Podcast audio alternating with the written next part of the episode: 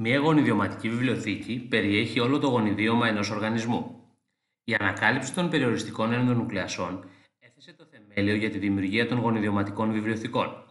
Οι περιοριστικές ενδονουκλεάσεις παράγονται από βακτήρια και ο φυσιολογικός τους ρόλος είναι να τα προστατεύουν από την εισβολή ξένου DNA.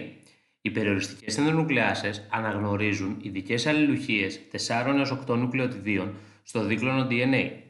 Μία από τις περιοριστικές ενδονουκλεάσεις που χρησιμοποιείται ευρέως είναι η E. coli, που απομονώθηκε από το βακτήριο Escherichia coli. Το ένζυμο αυτό, όποτε συναντά την αλληλουχία 5 τόνος GAA TTC 3 τόνος και τη συμπληρωματική της στο γονιδίωμα, κόβει κάθε αλυσίδα μεταξύ του νουκλεοτιδίου που φέρει τη βάση γουανίνη και του νουκλεοτιδίου που φέρει τη βάση αδενίνη με κατεύθυνση 5 τόνους προς 3 τόνος αφήνοντας μονόκλονο άκρα από αζευγάρωτε βάσεις στα κομμένα άκρα. Τα άκρα αυτά μπορούν να σχηματίζουν δεσμούς υδρογόνου με τις συμπληρωματικές βάσεις άλλων κομματιών DNA που έχουν κοπεί με το ίδιο ένζυμο. Η αλληλουχία GAA-TTC υπάρχει διάσπαρτη στα γονιδιώματα των οργανισμών. Έτσι, το γονιδίωμα ενός ανώτερου ευθαρωτικού οργανισμού μπορεί να κοπεί σε χιλιάδες κομμάτια με την περιοριστική αυτή ενδονουκλεάση. Στη συνέχεια, τα κομμάτια αυτά ενσωματώνονται σε ειδικούς φορείς. Οι πιο χαρακτηριστικοί τύποι φορέων είναι τα πλασμίδια και το DNA φάγων. Τα πλασμίδια που χρησιμοποιούνται ως φορείς κλωνοποίησης έχουν τη συγκεκριμένη αλληλουχία μία μόνο φορά. Έτσι, τα πλασμίδια κόβονται από την εκοράη σε αυτή τη θέση και δημιουργείται ένα γραμμικό μόριο DNA με μονόκλωνα άκρα. Τα δύο είδη DNA, του πλασμιδίου και του οργανισμού, αναμειγνύονται και επειδή έχουν συμπληρωματικά άκρα, ενώνονται μεταξύ τους με τη μεσολάβηση ενός ενζήμου της DNA δεσμάσης. Όπως θυμάστε, η DNA δεσμάση φυσιολογικά είναι ένα από τα ένζημα της αντιγραφής που συνδέει κομμάτια του DNA.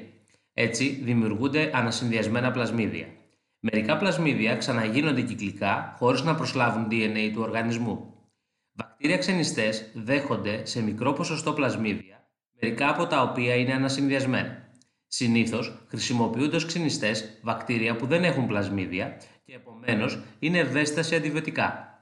Για να μπει ένα πλασμίδιο μέσα στο βακτήριο, τα τυχώματα του βακτηρίου γίνονται παροδικά διαπερατά σε μακρομόρια μετά από κατάλληλη κατεργασία. Μετασχηματισμός. Η επιλογή των βακτηρίων που δέχθηκαν ανασυνδυασμένο πλασμίδιο στηρίζεται στην ικανότητα ανάπτυξής τους παρουσία αντιβιωτικού, επειδή το ανασυνδυασμένο πλασμίδιο περιέχει ένα γονίδιο που τους προσδίδει ανθεκτικότητα στο συγκεκριμένο αντιβιωτικό. Κάθε βακτήριο που προσέλαβε ένα ανασυνδυασμένο πλασμίδιο πολλαπλασιάζεται και δίνει έναν κλόνο. Η διαδικασία δημιουργίας κλώνων βακτηρίων ονομάζεται κλωνοποίηση. Το σύνολο των βακτηριακών κλώνων περιέχει το συνολικό DNA του οργανισμού δότη και αποτελεί μια γονιδιωματική βιβλιοθήκη. Για να γίνει επιλογή ενός κλόνου που έχει ένα επιθυμητό γονίδιο, χρησιμοποιούνται ειδικοί ανιχνευτές μια διαδικασία που θα αναλυθεί παρακάτω.